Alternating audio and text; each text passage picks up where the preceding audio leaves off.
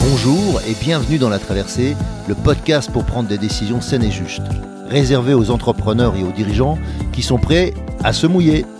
Je suis Hervé Franceschi, auteur, coach, conférencier, explorateur de la joie et aventurier de l'entreprise. Deux fois par mois, nous allons explorer ensemble, au travers de comptes initiatiques et avec mes invités, comment traverser vos difficultés, vos incertitudes, vos moments de solitude et aussi vos réussites ou vos euphories. Mes invités, des sportifs de niveau, des start à succès, des artistes reconnus, des dirigeants de grands groupes ou des personnes qui ont un parcours hors norme. À travers nos aventures, nous allons vous donner de l'énergie pour faire vos traversées.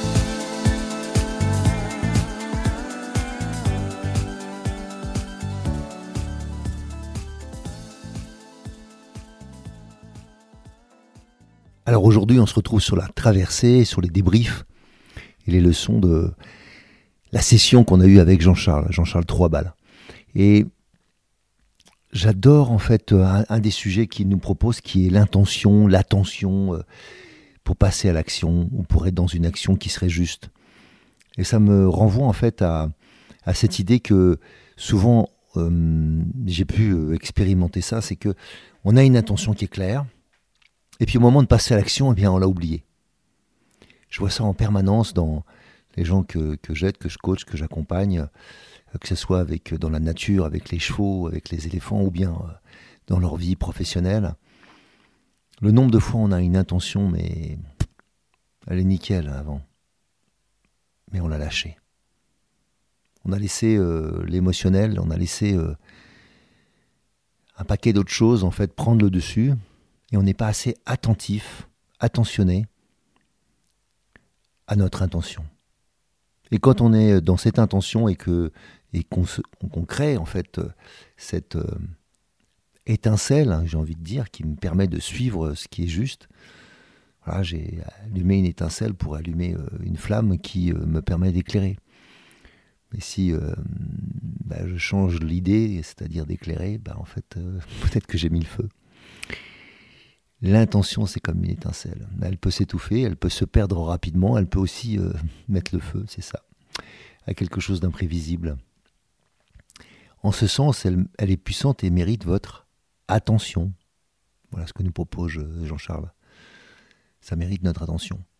Et, moi, ça me rappelle aussi que il faut se focaliser sur son attention pour avoir des résultats dans notre vie et qu'il faut oser clarifier, reclarifier en fait nos intentions d'une manière régulière pour avoir une chance d'atteindre nos objectifs de vie.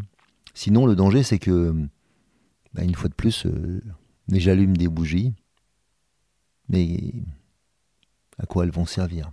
Alors qu'elles pourraient simplement, même formidable, les bougies, c'est allumer une autre bougie qui allumera une autre bougie qui donc allumera euh, une sorte de flamme plus tard pour moi, c'est euh, clarifier mon attention, c'est oser avoir une attention pure, ça serait peut-être un mot exagéré, mais en tout cas une attention juste.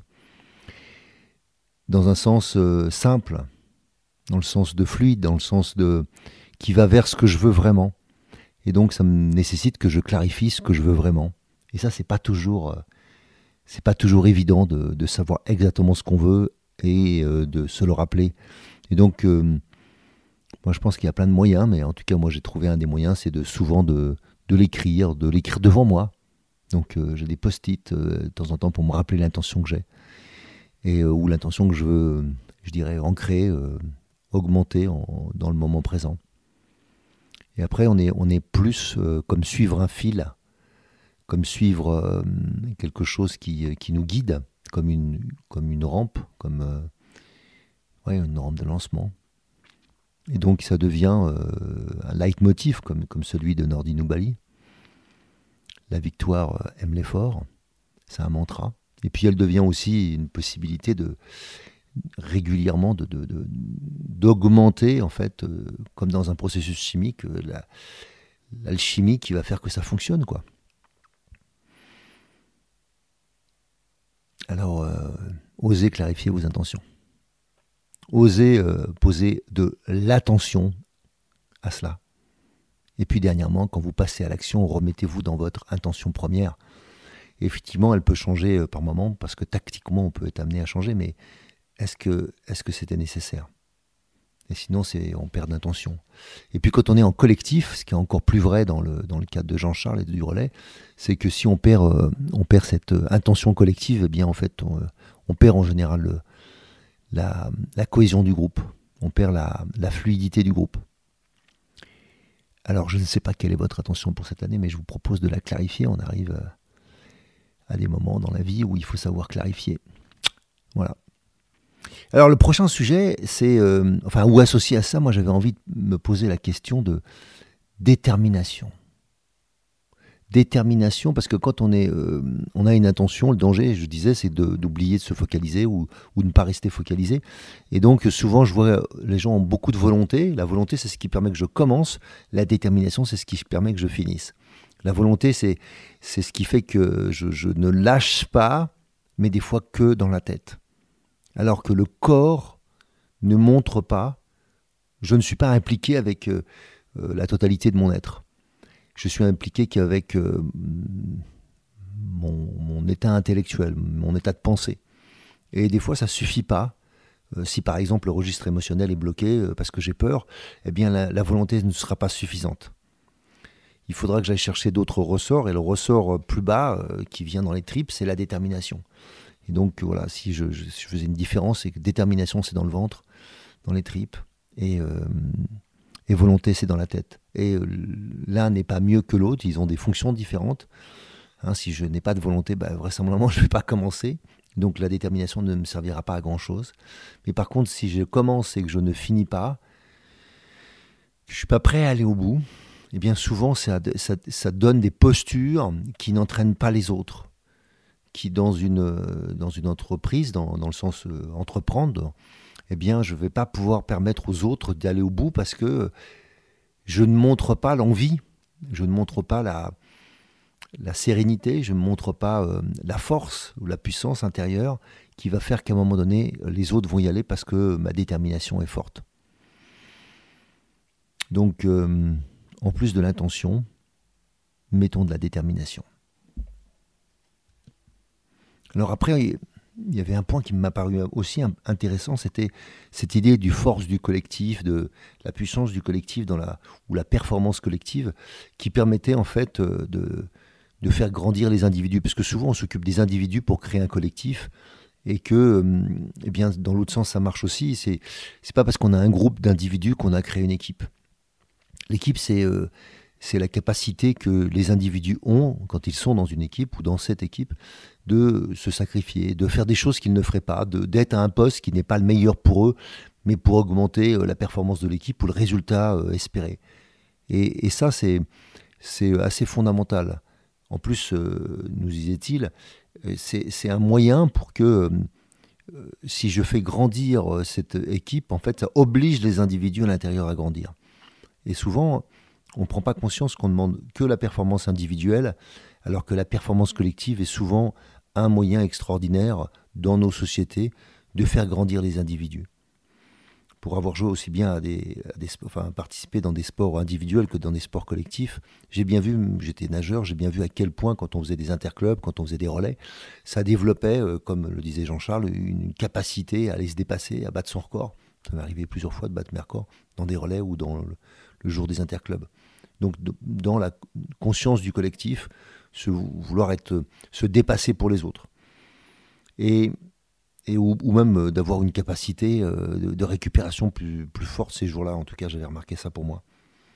Et dans les sports évidemment collectifs, euh, comme le water polo que j'ai pratiqué, ben, ça me paraît évident que il y a des jours où, où vous jouez pas à votre poste, il y a des jours où vous jouez pas votre jeu parce qu'en fonction de l'adversaire, et puis il y a des jours où vous pouvez être vous avez l'impression que l'équipe est à votre service et des fois vous êtes vraiment au service de l'équipe. Et ça c'est ça c'est formidable quand on peut chacun s'exprimer, trouver sa place à l'intérieur du groupe. Et il nous disait un truc qui était intéressant, c'est que pour augmenter la performance, il fallait souvent euh, retirer les interférences. Et dans les interférences, il citait évidemment le registre émotionnel, notamment la peur, qui nous empêchait d'atteindre de, des objectifs. Et souvent, euh, j'aimais bien cette idée de qu'il nous présentait, qui était de dire euh, on croit qu'il faut souffrir, on croit qu'il faut que ça doit être difficile.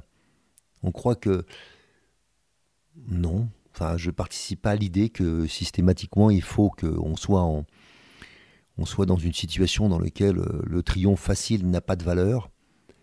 Bah en fait, c'est peut-être parce que j'ai été exceptionnel. Ou et peut-être que j'ai empêché l'autre de bien jouer. Et donc, euh, qui je suis pour dire que de l'extérieur, peut-être que vous ne vous rendez pas compte que l'effort qui a été produit pour que ça paraisse facile. Mais euh, la victoire n'est pas obligatoirement facile. L'entraînement qui l'a nécessité est peut-être extraordinaire. Donc j'aime bien penser que bah, si jamais euh, le but c'est de générer une victoire facile, en quoi est-ce un problème? Mais on est dans une société où des fois on ne valorise que les, que les exploits dans lesquels, à la dernière minute, parce que émotionnellement, en tant que spectateur, c'est peut-être plus fort. Mais pour autant, pour ceux qui le vivent, peut-être pas. Et puis des fois, on laisse des traces à ce genre d'exercice. En tout cas, si ça se répète trop souvent. Et donc, j'aimais bien l'idée que on soit dans un flot, dans, dans un état de grâce, dans, dans une fluidité. Moi, je dis dans la légèreté des choses. Et des fois, en fait, tout fonctionne. Il n'y a pas à rattraper, il n'y a pas à faire des efforts. Les efforts ont été faits avant, dans la préparation. La préparation prime l'action. Et souvent on l'oublie, c'est que c'est pas quand on est en match qu'il faut euh, faire tous les efforts. Ça ne veut pas dire qu'en match on fait pas d'efforts. Évidemment, la générosité, par exemple, paye. Et, souvent, le fait de, de, continuer et continuer, mais c'est souvent la détermination qui me permet de continuer, comme on en parlait tout à l'heure. Et donc développer un flow, dans lesquels en fait euh, cet état de grâce, cet état de grâce pardon, peut, me permettre de progresser.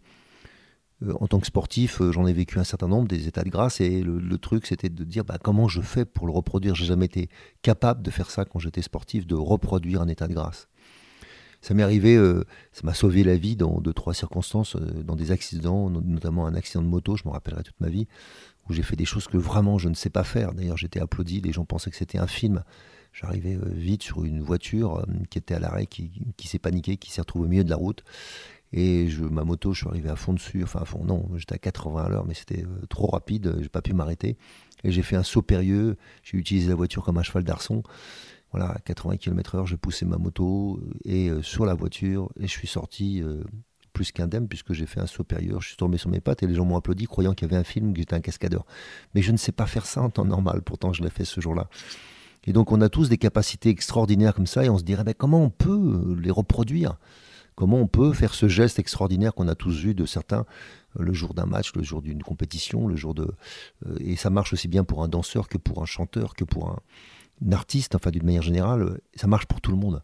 Et le but, c'est de se dire, ben, comment on fait pour être dans cet état-là, cet état en fait dans lequel la peur n'existe pas, où le registre émotionnel n'a pas d'impact, et pas plus l'euphorie non plus, qui n'a pas sa place à ce moment-là mais c'est un état de légèreté dans lequel le temps euh, se, dilate et on a le temps de, tout faire, ou on a le temps de...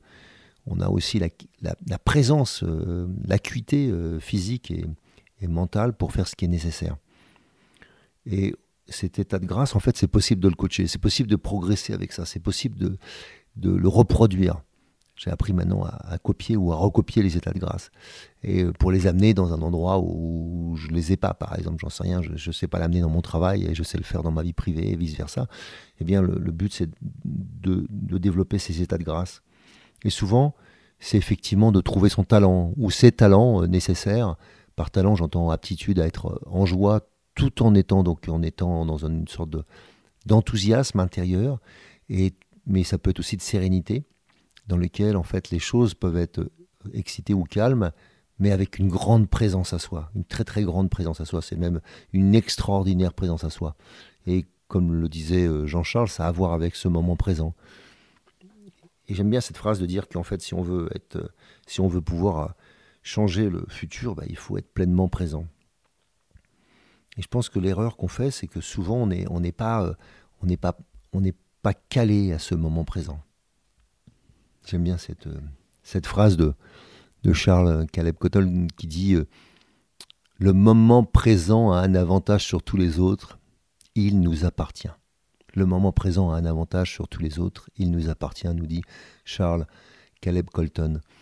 Et je pense que c'est c'est quelque chose qu'on oublie souvent, c'est qu'on n'est pas assez présent. En fait, je, je, je, je, parle pour moi, mais, mais je pense que quand je vois mes contemporains, je parle un peu pour tout le monde, c'est qu'on n'est pas assez présent à nous-mêmes. On est trop dans le passé ou dans le futur. Hein, tous les exercices de respiration nous le, nous le rappellent, c'est que dès qu'on respire en conscience, on revient dans le moment présent. Et comme nous disait Bouddha, n'insiste pas sur le passé, ne rêve pas au futur, concentre ton esprit sur le moment présent. pour méditer, c'est difficile de faire autrement, sinon on est, on est parti, on est plus dans le, on est dans nos pensées, on n'est plus en méditation. Et donc pour moi, c'est ça, c'est profiter du moment présent, évidemment, le, présent étant, euh, si on joue avec l'amour, un cadeau. Et donc, euh, je développe la conscience du moment présent, bah, je me fais un cadeau permanent. Je me permets de profiter de ce qui, euh, ce qui se vit là, là, maintenant. Et je vois tellement de gens qui, ne, quand ils parlent, ils n'écoutent, ils n'écoutent pas l'autre, ils n'écoutent pas la réception du message qu'ils donnent. Mais ils me disent, bah oui, oui, je parle. Oui, mais en fait, tu pourrais regarder que les autres t'écoutent pas. Tu pourrais aussi voir qu'ils t'écoutent. Tu pourrais relancer ou poser des questions ou échanger si tu vois qu'il y a de l'impatience. Et que ceux qui écoutent, justement, bah, soient un peu plus présents à cette écoute et non pas à leur pensée parce que peut-être que tu as dit un truc génial, ils sont en train de penser à tout ce que ça veut dire, ou à leur souvenir. Ou toi, tu leur as évoqué un souvenir, ils ont envie d'évoquer le leur. Donc comment on fait pour échanger davantage, pour être plus présents les uns aux autres bah, Souvent, c'est de rester dans le moment présent et pas de partir dans ces pensées qui nous amènent dans le futur ou dans le passé. Parce qu'en fait, dans le moment présent, il n'y a rien à contrôler, il n'y a rien à faire. Il y a juste à être présent à soi. Hmm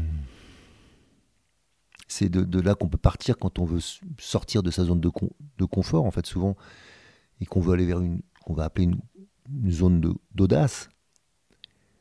Eh bien, euh, cette zone, euh, quand je franchis cet espace, eh c'est nécessaire que je sois présent à moi, sinon je vais faire n'importe quoi et je ne vais pas progresser en tout cas. Donc je vais de l'intérieur vers l'extérieur. Je déplace euh, mes murs ou mes, mes cloisons intérieures et euh, où je déplace, euh, je dirais, mon, schéma de pensée qui, boucle toujours sur un même schéma, et là, ça m'autorise à en chantir, même si peut-être c'est un peu plus difficile, ça dépense un peu plus d'énergie euh, mentale, mais pour autant, je s'il y a un gain, eh bien, je vais avoir une, augmenter mon énergie mentale, et je vais augmenter aussi mon énergie émotionnelle par le plaisir de, d'essayer, même peut-être simplement, même pas d'y arriver, de tenter. Voilà. Voilà ce que je voulais vous dire concernant le moment présent. Et je voulais aussi euh, continuer sur euh, deux sujets qui étaient euh, le rêve de faire quelque chose de grand. On a parlé plein de fois de, ça, mais je, pense que j'ai trouvé que là, il avait une manière d'en parler qui était, c'était un rêve commun, pas le rêve individuel, le rêve commun. Donc, comment je garde le moment présent dans un rêve commun? Comment je, j'envisage, j'envisage le, le, rêve le rêve vers le, groupe, quand le groupe porte ce rêve, et pas que moi.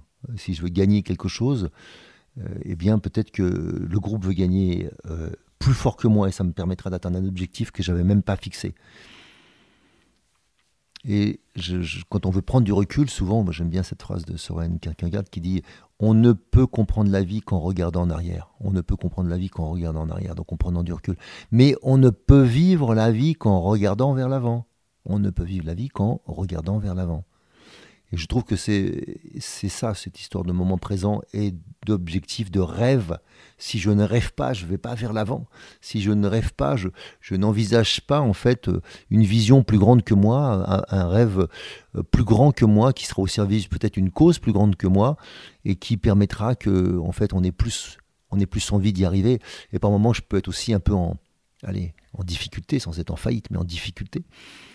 Et puis, euh, si le rêve est plus grand, eh bien d'autres employés vont vous aider, d'autres collègues vont vous aider, d'autres amis vont vous aider, d'autres personnes qui semblaient ne, pas être intéressées par votre sujet, mais en fait, ils considèrent que bah, ça vaut le coup pour vous, alors ils vous soutiennent, ou bien ils ont encore plus envie que vous d'atteindre cet objectif, et ils vont vous pousser, ça va être comme des fusées dans votre organisation, c'est prendre des gens qui des fois croient plus que vous encore à vos projets ou en vous, Hein, on n'est pas toujours bon pour penser, pour avoir la meilleure vision de soi, la meilleure connaissance de soi, et des fois on a besoin d'autres pour dire mais si, c'est pour toi, mais vas-y.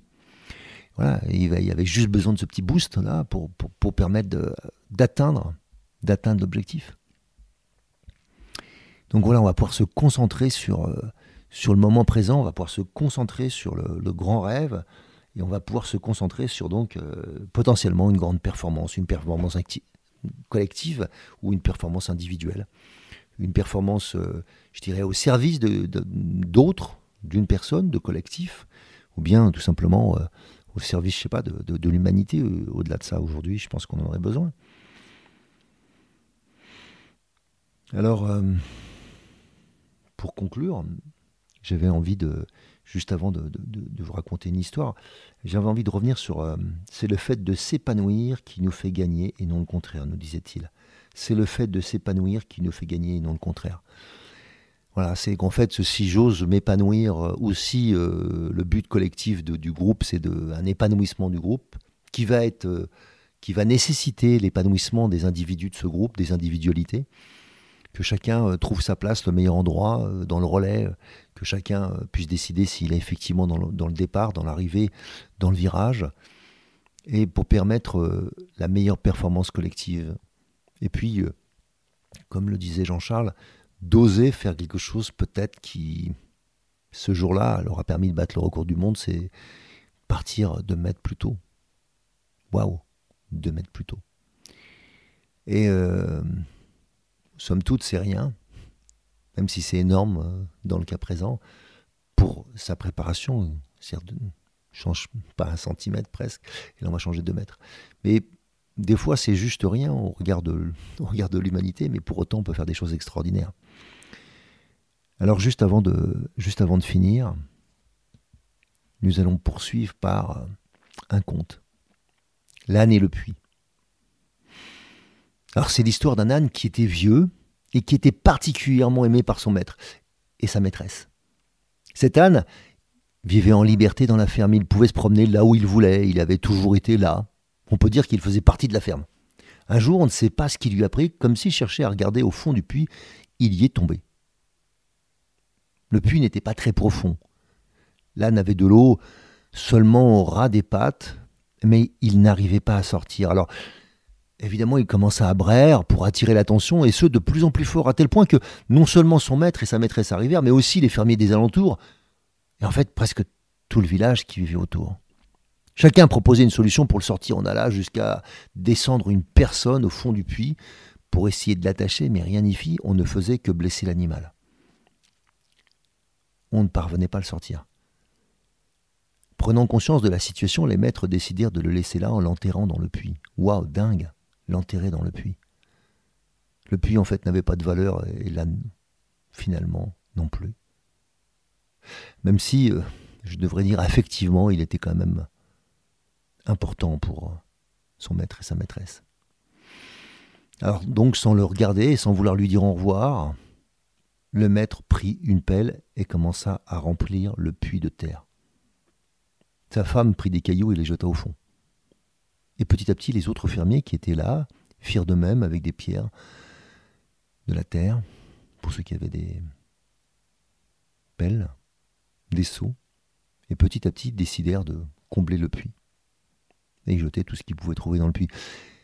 Et là, un enfant qui était là attira leur attention, il cria, parce qu'il semblait qu'il se passait quelque chose. Parce que l'animal, au début, ne sembla pas tout à fait comprendre ce qui lui arrivait. Il essayait d'éviter les pierres, il se secouait quand trop de terre lui tombait dessus, et il continuait à braire de plus, belle. Toutefois, au bout de quelques minutes, il se tue. Ah ouais, il se tue. Et ça attira évidemment l'attention de cet enfant, qui attira l'attention du maître. Et quand il se pencha la tête, quand il pencha sa tête dans le puits, il vit quelque chose de tout à fait incroyable. Au fur et à mesure qu'on lui envoyait quelque chose, l'âne se contentait d'esquiver, de se secouer de monter sur le monticule qui se créait au fur et à mesure. Waouh À chaque étape, il gagnait 10 cm vers la sortie. Tout le monde était très excité de ce qui était en train de se produire. Alors ils continuèrent en chœur, de plus belle, avec plus d'adresse, pour ne pas blesser l'animal cette fois-ci.